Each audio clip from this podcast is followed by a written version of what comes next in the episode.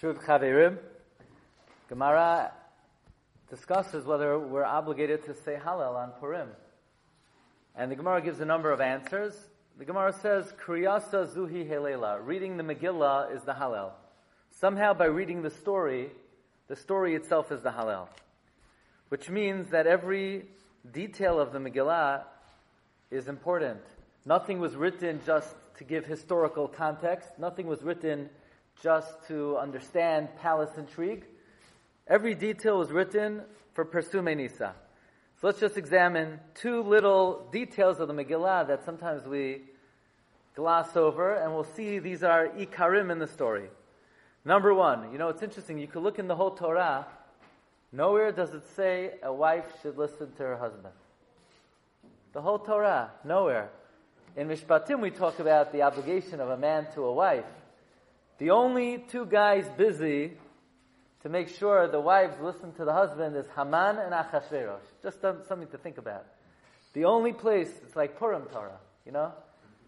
Haman and Achashverosh, they're very busy that Vashti, Memuchan says to Achashverosh, Lo ala melech levadoya v'sa Vashti amaka, ki al kol hanoshim. She's embarrassing everybody. Lahavzos ba'alehen be'inehen. People are going to say, Achashverosh called Vashti, and she didn't want to come. So we have to make a new rule. From now on, the woman speaks the language of the husband, the woman speaks the way the husband speaks. Why is this in the Megillah?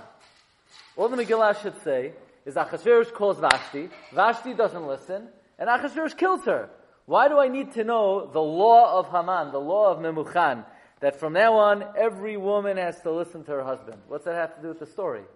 It's not, it's interesting uh, legislation. But why is that part of the Megillah? Says Chatam Sofer, he says in the name of his Rebbe, the Hafla, this is one of the main miracles of Purim. That Memuchan made a gezerah that every woman has to listen to the husband. Because a short while later, Achashverosh is looking for a wife.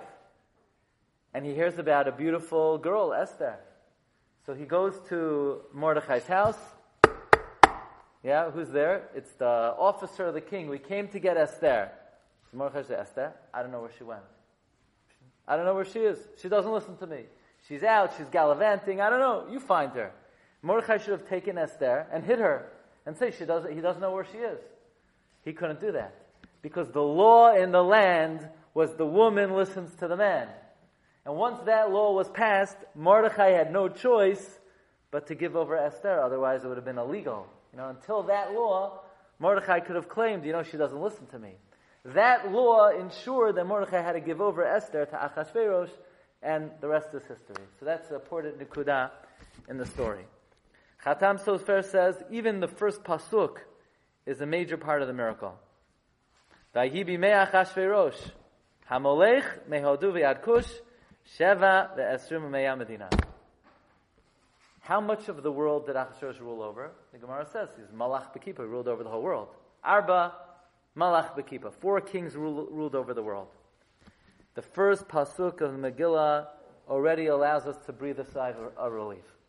If Achashverosh ruled over 126 Medinot, then maybe he would have been successful.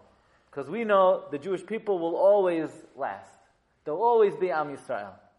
So if Achashverosh ruled over part of the world, 126 Medinot, maybe he'll be successful in destroying Lashman, Laro, Guliabid, whatever he rules over.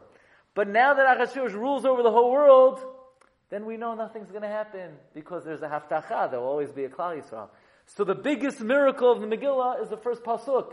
The miracle was God made Achashverosh king of the world. Now, no gezerah on Klal Yisrael will ever be fulfilled because then there won't be a Klal Yisrael. So the biggest miracle is already expressed in the very beginning of Megillah.